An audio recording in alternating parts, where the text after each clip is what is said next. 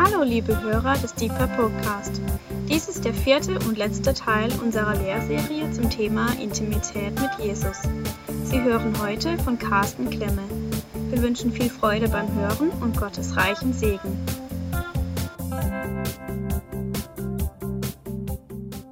Wir haben gerade gesungen, ähm, was die Welt mir gibt, es reicht nicht aus. Und man hat ja schon oft gehört, wie gesagt wird, dass unser Herz so groß ist, dass eben ähm, die Dinge dieser Welt nicht ausreichen, weil, äh, weil wir geschaffen sind nach Gottes Bild und das geht nur, diese Lehre kann nur Gott füllen. Wir sind heute im vierten Teil und äh, ich habe gegraben und geforscht und hoffe, dass ich das vermitteln kann, was so aus den Grabungen so alles rausgekommen ist. Natürlich werden wir wieder über den Schienenersatzverkehr sprechen zwischen Neustadt und Freiburg. Und da gibt es Neuigkeiten. Wir werden einen ganz kurzen Psychologiekurs machen. Wir werden über ein Geheimnis sprechen. So, aber zuerst mal möchte ich kurz wiederholen.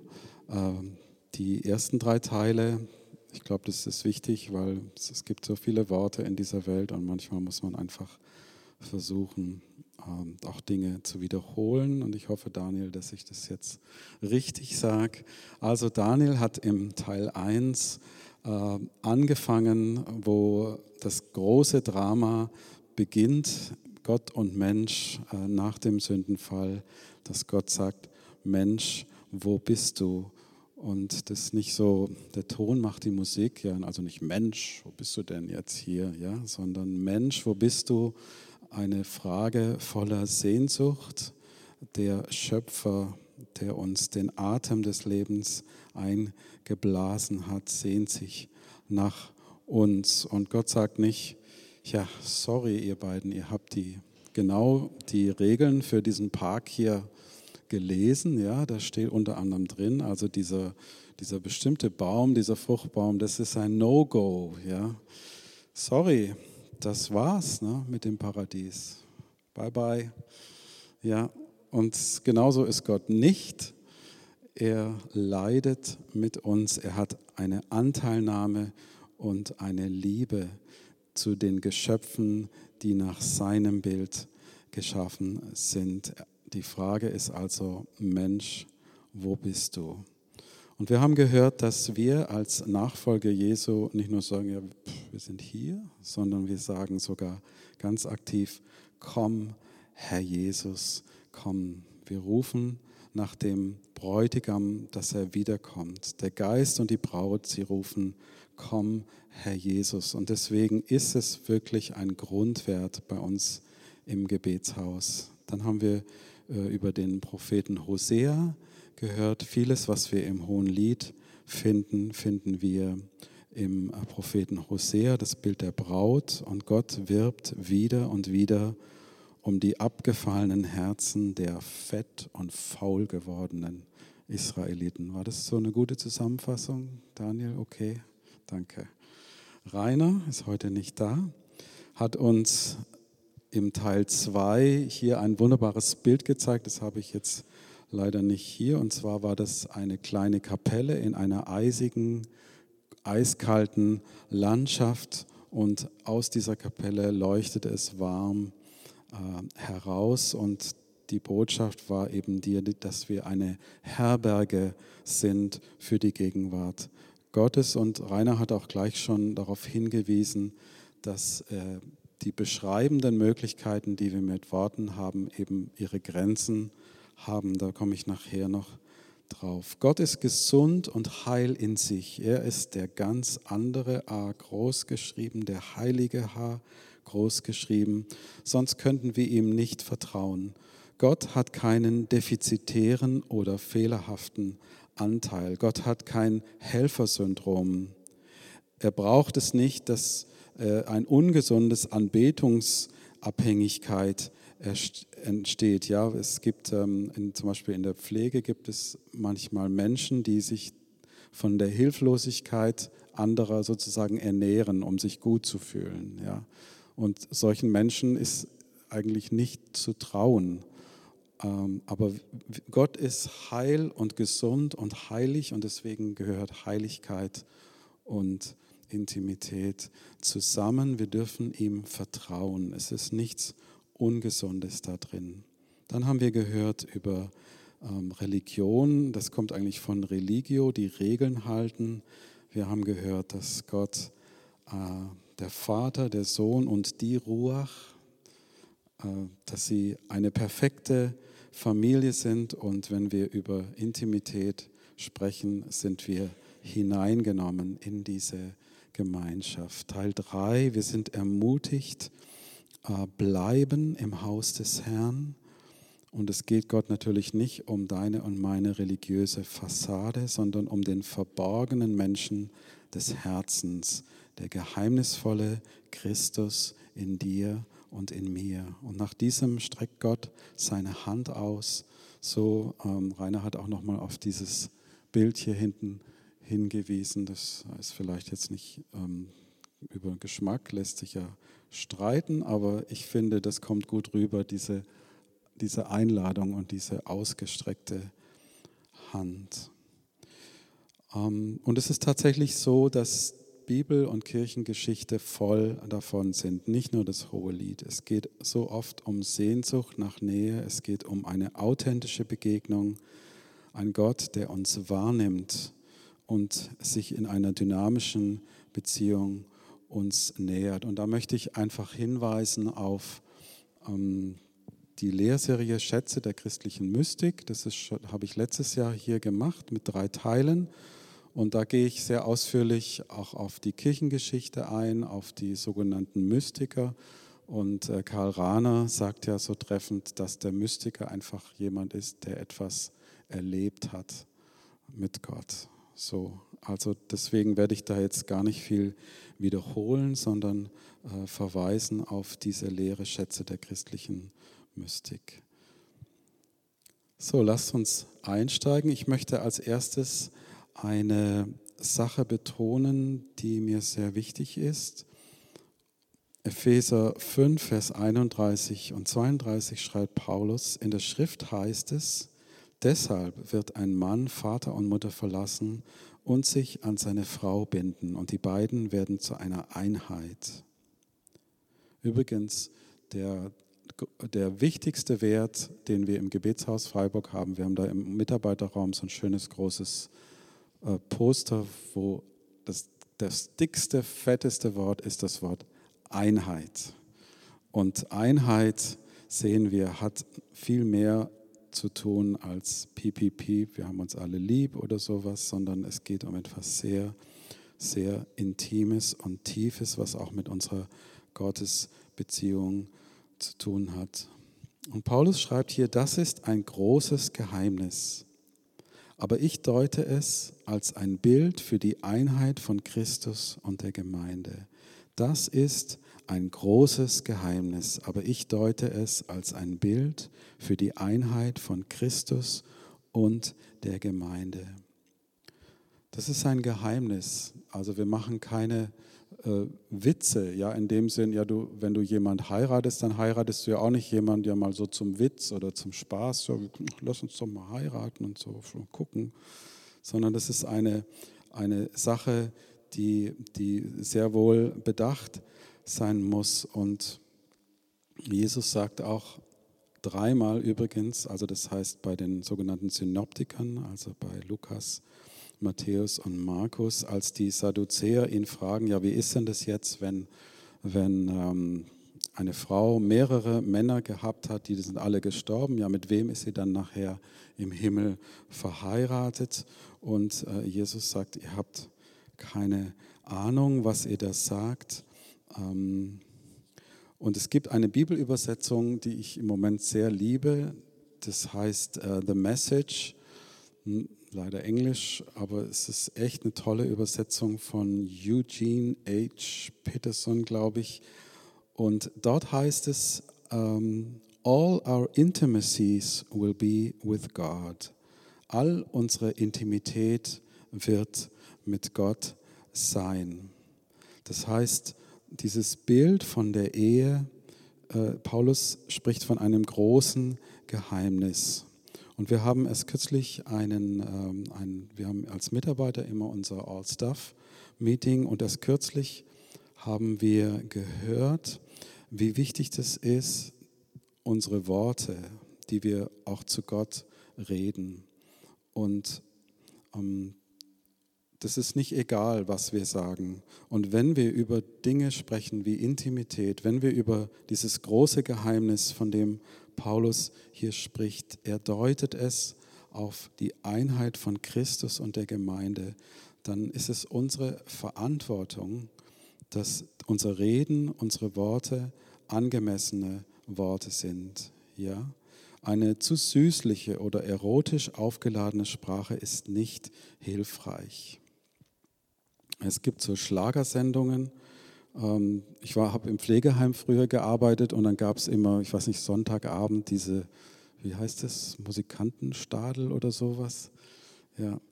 Und zum immer gleichen Drumcomputer werden dann irgendwelche Schlager gesungen. Ja. Es ist äh, wirklich heftig. Ähm, dann kamst du und mit dir kam die Liebe, eine Liebe fürs ganze Leben. Nie zuvor wollte ich glauben, dass es so was je für mich gab. Ich habe das gegoogelt, deutsche Schlagertexte. Dann kamst du und ich habe dich für immer geliebt und dir mein Herz gegeben. Ja, und das ist kein Lobpreislied, das ist ein Schlagertext.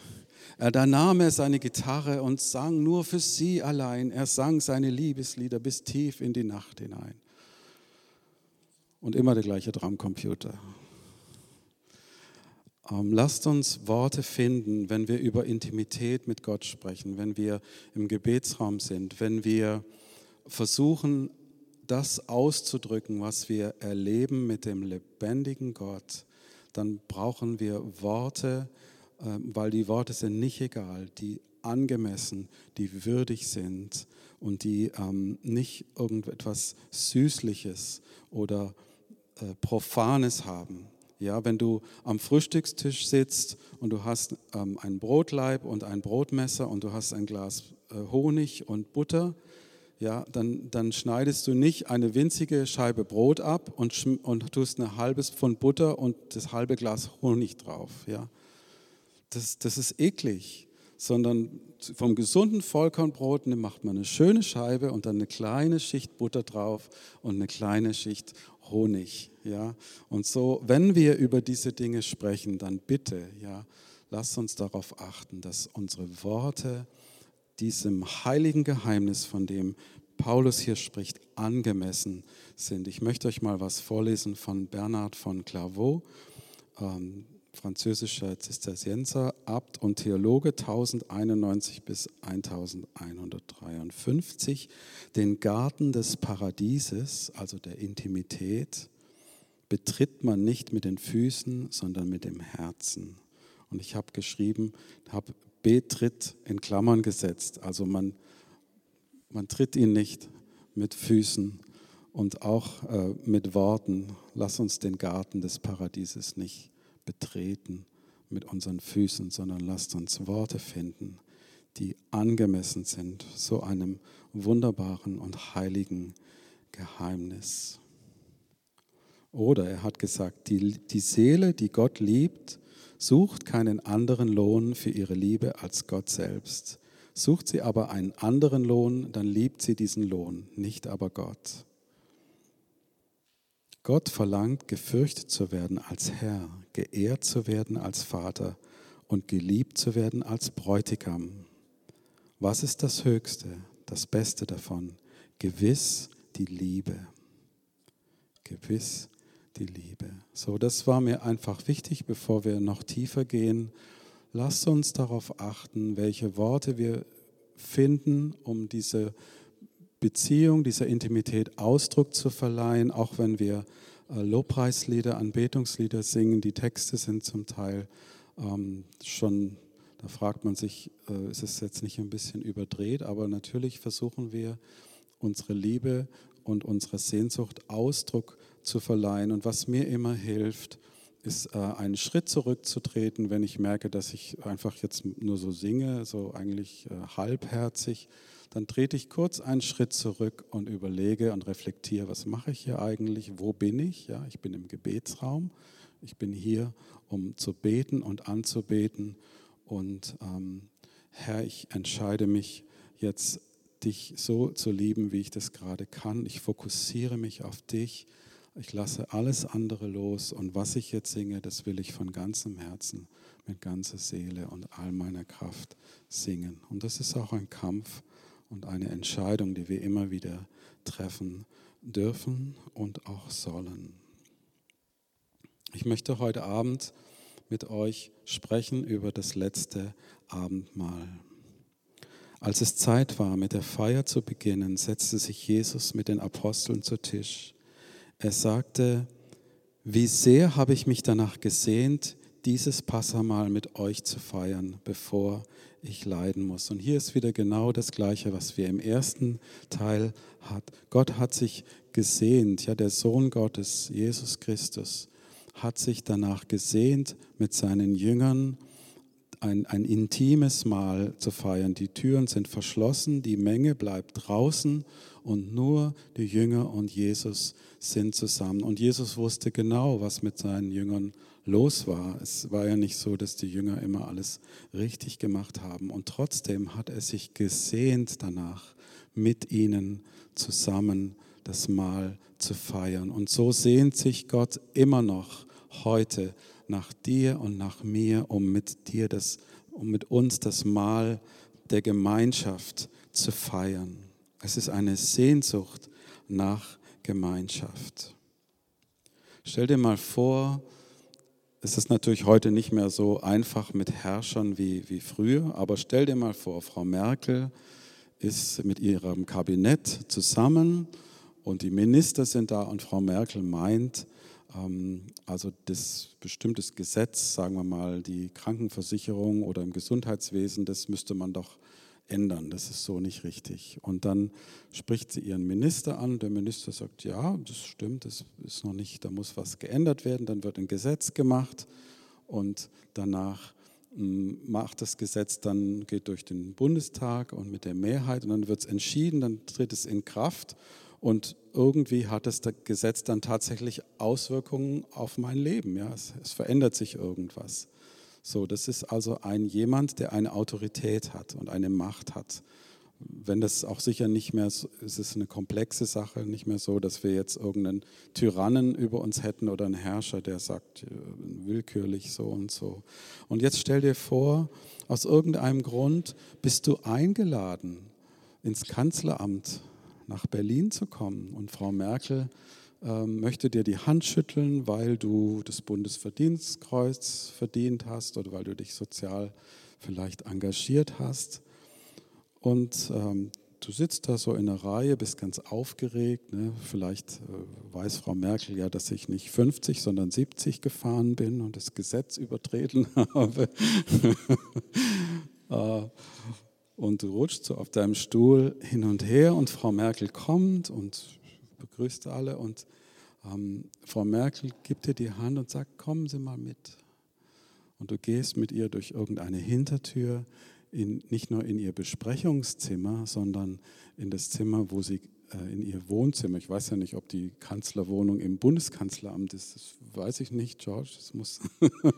Auf jeden Fall lädt dich Frau Merkel in ihr Wohnzimmer ein und isst mit dir. Ja, du kleiner Bürger von Deutschland darfst bei Frau Merkel mit ihr am Tisch sitzen und mit ihr essen. Das ist echt der Hammer. Aber das ist erst der Anfang. Auf einmal packt Frau Merkel, holt aus, ihrer, aus ihrem Bad ein Handtuch und ein Waschbecken und fängt an, dir die Füße zu waschen. Und während sie das tut, erzählt sie dir noch die neuesten Staatsgeheimnisse und berät sich mit dir über äh, hochgeheime äh, Informationen für globalpolitische Entscheidungen. Das ist verrückt. Ja? Aber genau das ist das, was unser Gott für dich und für mich getan hat. Ja? Das ist das, was Jesus, was in dem Namen Jesus steckt. Gott lädt dich ein. Gott sehnt sich danach, mit dir das Mahl zu feiern. Er stand vom Tisch auf, zog sein Obergewand aus, band sich ein Handtuch um die Hüften, goss Wasser in eine Schale. Dann begann er seinen Fü Jüngern die Füße zu waschen und sie mit dem Handtuch abzutrocknen. Ich nenne euch nicht mehr Diener, denn einem Diener sagt der Herr nicht, was er vorhat. Ihr aber seid meine Freunde, denn ich habe euch alles anvertraut, was ich vom Vater gehört habe. Das ist unser Jesus. Es ist, es ist kaum zu glauben, aber so ist es. So sagt es die Schrift. Er nennt uns nicht mehr Diener, er nennt uns Freunde. Da ist das Wort Vertrauen drin. Da ist, das sind die Geheimnisse des Reiches Gottes verborgen. Und ich möchte mit euch nachdenken über dieses Geheimnis. Ich möchte mal ein paar Synonyme vorlesen für Intimität. Bund, Eintracht, enge Beziehung, Freundschaft, Gemeinschaft, Harmonie, Verbundenheit, Vertrautheit, Zuneigung, Bruderschaft, Heimeligkeit, Lockerheit, Ungezwungenheit, Familiarität. Das habt ihr bestimmt auch schon mal erlebt, wenn ihr irgendwo bei einer Familie zu Gast seid, die, die, wo die Familienmitglieder untereinander eine gute Beziehung haben. Ja? Ähm, du sitzt da am Tisch und die gucken sich nur für einen Bruchteil einer Sekunde an und zwinkern sich irgendwie zu. Und das ist eine ganze Geschichte, die sie sich mit einem Augenzwinkern erzählt haben. Und du hast keine Ahnung, was jetzt gerade in dem Bruchteil einer Sekunde kommuniziert wurde, weil du nicht zur Familie gehörst, weil du äh, außen bist. Und, und Gott möchte dich und mich hineinnehmen in eine Beziehung, dass wenn er mit den Augen zwinkert, wenn er ähm, etwas in, in, de, in dein Herz hineinsprichst, dass du das spürst, um was es geht. Ja.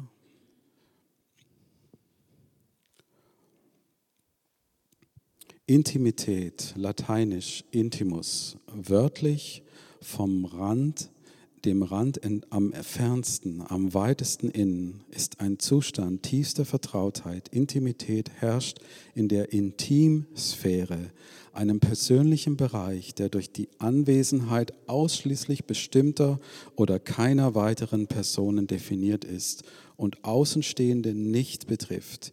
Die Intimsphäre und damit die Intimität wird durch Indiskretion Diskretion verletzt. Und jetzt kommt der Schienenersatzverkehr. Ja, also ich stehe am, am, Bürgersteig, der Bus kommt und ich habe mir das immer schon ausgerechnet, da wird er halten.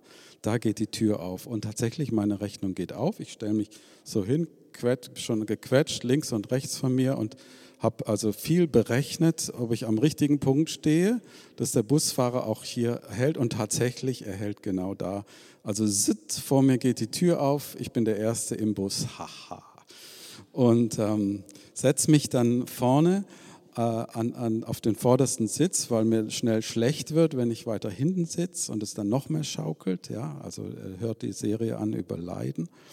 Und ähm, und äh, bei diesem Bus war das so, dass also die Sitze ähm, sind irgendwie seltsam. Also der, der Mensch, der diesen Bus konstruiert hat, hatte keinen guten Tag. Und es war ist also so, dass es nicht zwei Sitze sind, aber es ist auch nicht einer. So, das ist so ein breiter Sitz, also völlig unsinnig. Ja? Und ich denke, haha, ich sitze auf der, am vordersten Sitz, kann nach vorne gucken und der Bus fährt los und ich, ich bin glücklich. Ja? Dann kommt ein Mann, etwas dicker, und winkt dem Busfahrer zu, halt, ich will auch noch mit. Und der Busfahrer hält und lässt ihn rein. So, und was macht der Mann? Dieser auch irgendwie seltsam riechende und nicht ganz dünne Mann setzt sich doch tatsächlich auf den Sitz, wo ich sitze, ganz vorne und drückt mich an die Fensterscheibe. Das ist eine massive Verletzung der Intimsphäre. Das geht überhaupt nicht. Und ähm, so äh, einfach um zu demonstrieren, das war eine Verletzung der Intimsphäre. So, und hier habe ich ein Bild, wo ihr so verschiedene Bereiche sehen könnt. Ich sage das für die Aufnahme, also ganz, das sind verschiedene Kreise. Außen ist es ganz schwarz und innen drin ist es ganz hell. Da gibt es die Menschen am Rand, entfernte Bekanntschaft, Kollegen, Angehörige, Freunde, Vertraute, Familie und dann die engste Freundschaft, den Ehepartner. Und das sind einfach verschiedene Stufen und die Intimsphäre ist die engste äh, Sphäre, wo es wirklich ganz Licht ist. Und äh, ja, also so, das, das ist jetzt auch gar nicht aus irgendeinem äh, frommen oder religiösen Hintergrund, sondern einfach aus einem Psychologiebuch, äh, wo es einfach diese verschiedenen Sphären gibt, die wir in der, in der sozialen Interaktion haben. Und Gott sagt in seinem Wort, Jakobus 4, Vers 8, naht euch zu Gott, so naht er sich zu euch. Und was, was sagt dieser Satz? Dieser Satz spricht von einer Bewegung. Ja, es geht um eine Bewegung. Es geht nicht um irgendwas, äh, einen, einen statischen Zustand, sondern es ist eine Bewegung. Und naht euch zu Gott, so naht er sich zu euch. Das ist eben diese Bewegung vom Rand, ja, wie wir das jetzt hier sehen, so hinein in die Mitte. Und diesen Prozess möchte ich mit euch jetzt einmal anschauen. Und zwar seht ihr hier jetzt zwei Kreise. Ich werde versuchen, das zu erklären. Und das ähm, heißt hier auch der Kreis der Intimität. Wir haben einen Startpunkt, wo wir sozusagen allein sind. Und dann findet eine Begegnung statt. Und wir stellen fest Gemeinsamkeiten und Unterschiede. Und dann gibt es zwei mögliche Bewegungen, eine negative Bewegung und eine positive Bewegung. Die negative Bewegung, ähm, es findet Begegnung statt, wir stellen Unterschiede fest und das führt dazu, dass wir uns verschließen. Also, nee, mit dem, nee. Dann kommt es zu einer Verhärtung, wir schaffen Abstand und schließlich zu einer Entfremdung. Und dann beginnt der Prozess von vorne. Und wir können uns wieder entscheiden für ein Minus oder für ein Plus. Das Plus, es gibt Gemeinsamkeiten. Und weil es Gemeinsamkeiten gibt, öffnen wir uns.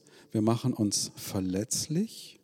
Dann fühlen wir uns sicher und geborgen. Es wächst Vertrauen und dann entsteht Intimität. So. Und immer wieder von neuem äh, sind wir in diesen Prozess, in diese Dynamik mit hineingekommen. Immer wieder neu werden wir vor die Entscheidung gestellt, Minus oder Plus, verschließen oder öffnen, verhärten oder sich verletzlich machen, Abstand schaffen, sich sicher fühlen, Entfremdung, Intimität. Und das ist jetzt aus einem Psychologie äh, Zusammenhang genommen, aber es ist tatsächlich auch relevant für unsere Beziehung mit Gott. Und ich denke schon lange darüber nach, was ist denn eigentlich die Ursünde des Menschen? Was ist eigentlich unser Grundproblem? Und ich möchte es beleuchten. Ich habe hier auch schon mal äh, über Josef und seine Brüder gesprochen. Und hier, finde ich, wird es sehr schön klar, dieser Prozess ähm, über den wir hier sprechen, ja, die immer wieder diese neu, diese Entscheidung Minus oder Plus verschließen oder öffnen. Ja, die Brüder von Josef haben ihm echt übel zugespielt. Ja, die haben ihn in die Grube geworfen als Sklaven verkauft nach Ägypten und, und, und. Ihr kennt die Geschichte. Und nachher kommen die Brüder und die Familie nach Ägypten. Und was sagt Josef? Als nun äh, Jakob gestorben war, weil ihr Vater nun tot war, bekamen Josefs Brüder Angst. Was ist, wenn sich Josef doch noch an uns rächen will und uns alles Böse heimzahlt, was wir ihm angetan haben. Ihr wolltet mir Böses tun, aber Gott hat Gutes daraus entstehen lassen. Durch meine hohe Stellung konnte ich vielen Menschen das Leben retten. Ihr braucht also nichts zu befürchten. Ich werde für euch und eure Familien sorgen. So beruhigte Josef seine Brüder und redet ihnen, redete ihnen freundlich zu. So, und genau das ist das, was wir als Christen glauben. Wir glauben, dass Jesus Christus in diese Welt gekommen ist und dass er uns freundlich zugeredet hat. Er hat uns freundlich zugeredet, so wie ähm, Josef seinen Brüdern äh, freundlich zugeredet hat. Und wir alle haben auch schon Ding, also sozusagen bildhaft gesprochen, jemanden in die, in die Grube hineingeworfen. Wir haben äh, andere in die Sklaverei verkauft, bildlich gesprochen. Ja, wir haben äh, gesündigt, so sagt es die Schrift ganz einfach. Und Josef ist ein Bild auf Christus. Die, die, die, das Alte Testament ist voll mit Bildern auf Christus. Und so legen auch die Autoren des Neuen Testaments die, die, den Alten Bund, die Schriften des Alten Bundes aus. Es sind überall geheimnisvolle Bilder auf Jesus. Und Josef ist auch so ein Bild. Ja? Und wir stehen immer wieder neu in diesem Prozess, dass wenn wir gesündigt haben oder wenn wir ähm, eben vor die Entscheidung gestellt werden, Vertrauen oder nicht Vertrauen, öffnen oder verschließen. So, vor diese Wahl werden wir immer wieder gestellt. Und ich glaube, die Ursünde des Menschen hängt mit diesem Satz auch zusammen, den die Schlange gesagt hat, sollte Gott wirklich gesagt haben, sollte Frau Merkel mich wirklich meinen, dass sie mich in ihr Wohnzimmer einlädt. Und das ist die, die, ähm, die große Herausforderung, vor der wir immer wieder stehen, weil wir gefallene Wesen sind, weil wir mit Stolz und, und äh, Widerspenstigkeit infiziert sind. Sollte Gott wirklich gesagt haben, sollte er mir wirklich so freundlich zureden und wieder beginnt dieser Prozess, den ihr hier seht, dass, ähm, dass ich mich immer wieder neu entscheiden kann. Vertraue ich Gott, öffne ich mich, mache ich mich verletzlich vor ihm und kann ich mich sicher fühlen und Intimität entsteht und wächst und wird immer stärker. Oder verschließe ich mich. Nein, ich muss es doch irgendwie selber hinkriegen und ich bin zu schuldig. Ich, ich kann so nicht vor Gott bestehen. Ist es wirklich wahr mit dem Blut des Lammes und so weiter? Und wir verhärten uns, wir verschaffen, wir schaffen uns Abstand von Gott. Ähm, und, und diesen Prozess sehen wir durch die ganze, ganze Bibel. So möchte ich dich herausfordern und einladen, wenn du wieder in einer Situation bist, wo der Herr, äh, wo du spürst, du stehst wieder an einem Punkt der Entscheidung. Du siehst Gemeinsamkeiten, du siehst Unterschiede. Entscheide dich für das Plus, für den Kreis der Intimität. Öffne dich wieder neu für deinen Gott. Vertraue auf das, was Jesus Christus für dich vollbracht hat am Kreuz. Mache dich verletzlich und du wirst dich sicher fühlen und es wird Intimität entstehen. Und ich möchte kurz ein paar Dinge ansprechen, die diesen Prozess fördern. Ja. Jesus heilte viele Menschen, die an den verschiedensten Krankheiten litten und befahl vielen Dämonen, ihre Opfer zu verlassen. Aber am nächsten Morgen ging Jesus allein an einen einsamen Ort, um zu beten. Und als sie ihn gefunden hatten, sagten zu ihm, alle fragen nach dir. Ja, das ist so, wie wenn ich ins Gebetshaus komme und Claudi, die wunderbare Claudi, sitzt am Empfang und ich habe kaum die Tür offen und sagt, alle suchen dich, alle fragen nach dir. Ups.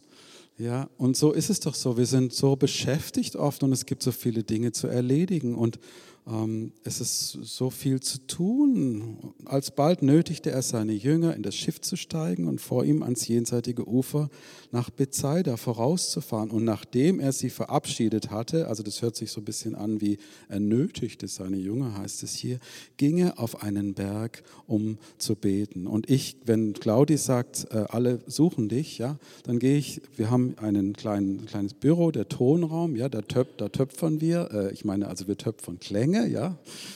Und, ähm, und dann mache ich erstmal die Tür zu und, und gehe ins stille Kämmerlein. Und dann kann ich mich danach äh, um die anderen Sachen kü kümmern, ja. Also, ähm, sorry, aber wenn du und ich, wenn wir uns nicht die Zeit nehmen, regelmäßig, nicht im Sinne einer sklavischen stille Zeit machen und mein Bibelleseprogramm durchziehen, sondern ähm, ohne diese, diese Zeit an einem einsamen Ort auf dem Berg, was immer das auch für dich bedeuten mag, geht es nicht. Und ich möchte noch was sagen. Ich bin einer der, der mehr wie soll ich sagen, ich bin manchmal so von der Marke nüchtern, ja, manchmal kaufe ich das Knäckebrot, habe ich schon geworben, Dr. Karg. Und ähm, äh, ich mag das manchmal nicht, wenn das alles so gefühlsbetont ist und so. Und ähm, auch für uns gibt es Hoffnung, ja, für Leute wie uns. Also auch wir dürfen Intimität mit Gott erleben. Wer bekennt, dass Jesus der Sohn Gottes ist, der bleibt in Gott und Gott bleibt in ihm. Und wieder meine Lieblingsübersetzung. Um, ähm, he participates continuously in an intimate relationship with God. Wer Jesus als den Sohn Gottes bekennt, der hat Anteil an einer beständigen, intimen Beziehung mit Gott. Und das ist mir sehr, sehr wichtig, weil manchmal spüre ich wirklich nichts. Nichts, gar nichts. Ich bin im Gebetsraum und die anderen heulen vielleicht und, und sind ganz verzückt und ich denke, wow, ich spüre nichts, ja. Aber das ist, das ist okay, weil, weil wir sind, wir haben über diese verschiedenen Kreise gesprochen und eins weiß ich, in meinem Innersten, da ist eine Stimme, die so tief ist, da kommt sonst nichts hin. Und das ist diese Stimme, die sagt, ich bekenne dich Jesus, als den Sohn Gottes, als den Mensch gewordenen Gott. Ich vertraue dir. So einfach ist es. Und wenn du das auch in deinem Herzen einfach sagst, auch wenn du jetzt gar nichts Großes fühlst, dann hast du eine intime Gemeinschaft mit Gott, ob du das emotional spürst oder nicht. Aber es findet ein Austausch, eine Bewegung statt zwischen deinem Geist und dem Geist Gottes und ähm, das ist etwas Lebendiges und es muss nicht immer mit starken Gefühlen verbunden sein. Und Jesus sagt, sie alle sollen eins sein, genau wie du, Vater, mit mir eins bist. So wie du in mir bist und ich in dir bin, sollen auch sie in uns fest miteinander verbunden sein dann wird die Welt glauben, dass du mich gesandt hast. Deshalb habe ich ihnen auch die Herrlichkeit gegeben, die du mir anvertraut hast, damit sie die gleiche enge Gemeinschaft haben wie wir. In dieser Bibelstelle sehen wir einen geheimnisvollen Zusammenhang zwischen Intimität mit Gott und der Gemeinschaft, die wir als Christen miteinander haben. Jesus betet dass wir die gleiche enge Gemeinschaft haben, dass wir mit hineingenommen sind sozusagen in diese Dreieinigkeit, in diesen, äh, wie wir hier schon oft gesagt haben, äh, Liebes, äh, den Tanz der Liebe, der Gemeinschaft. Und ähm, die Schrift sagt, Gott hat niemand je gesehen. Doch wenn wir einander lieben, lebt er in uns und seine Liebe hat uns von Grund auf erneuert. Denn wenn jemand die nicht liebt, die er sieht, seine Geschwister, wie kann er da Gott lieben, den er nicht sieht? So, ich möchte darauf hinweisen oder einfach mit möglichst klaren und präzisen Worten sagen, es besteht ein geheimnisvoller Zusammenhang zwischen der Art und Weise, wie du mit deinen Geschwistern umgehst, wie sehr du Anteil nimmst an den Leid und Not und Freude deiner Schwestern und Brüder und deiner Intimität mit Jesus. Du kannst es nicht voneinander trennen. Wir müssen nicht Mutter Teresa sein. Das kann auch sein, dass du in die Verborgenheit gehst und für jemand betest von ganzem Herzen, wo du das, das Not und äh, das Leid kennst. Ja? Es hat zu tun mit einer Kultur der Wertschätzung. Und das hängt zusammen. Und wenn Menschen so fanatisch auf ihre Gottesoffenbarung beharren, aber irgendwo eine, eine Kälte in ihrem Herzen sich offenbart gegenüber äh, anderen Menschen, die auch Jesus nachfolgen, dann stimmt was nicht. Dann ist was nicht richtig. Und das ist wirklich mit zu Recht der größte Grundwert, den wir als Gebetshaus Freiheit haben, das, äh, äh, als Gebetshaus Freiburg haben, die Einheit. Ja, das hat was zu tun mit Höflichkeit, mit Warmherzigkeit, mit Wahrhaftigkeit, einander Freiheit geben, mit Annahme, sich freuen über die Erfolge anderer, Verantwortung übernehmen. Wie wir miteinander umgehen, fördert oder hemmt maßgeblich die Qualität der Intimität, die wir mit Jesus Christus genießen können. So habe ich euch jetzt drei Dinge genannt, die wichtig sind, wenn wir darüber sprechen, dass wir enge Gemeinschaft mit Gott haben können. Und ich möchte diesen, diese Lehrserie abschließen mit einem Segen, den äh, Paulus ausgesprochen hat. Ich möchte schon Lisa nach vorne bitten und das Musikteam.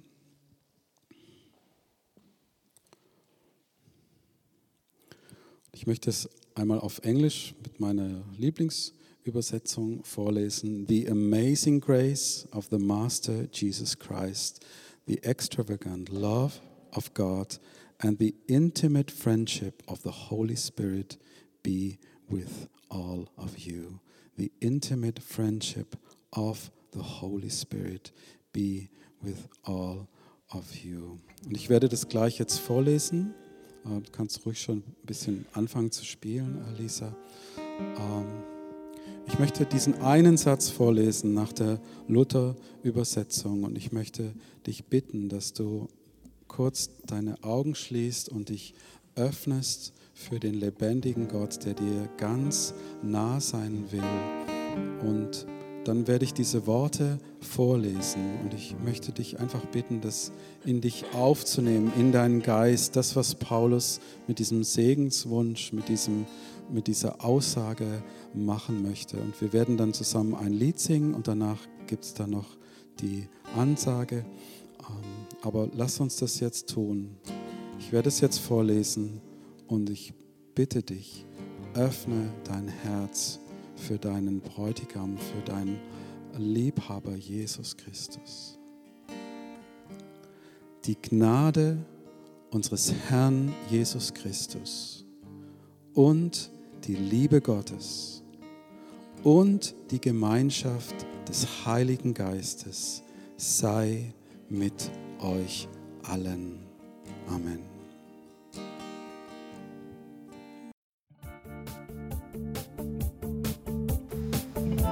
Hörer. Wenn Sie noch weitere Abende aus unserer Deeper-Serie miterleben oder nachhören wollen, dann besuchen Sie uns einfach auf unserer Website unter www.gebetshaus-freiburg.de. Dort erfahren Sie auch, wie Sie uns finden und wie Sie unsere Arbeit unterstützen können. Wir hoffen, Sie hatten viel Freude beim Hören und wünschen Ihnen noch Gottes reichen Segen.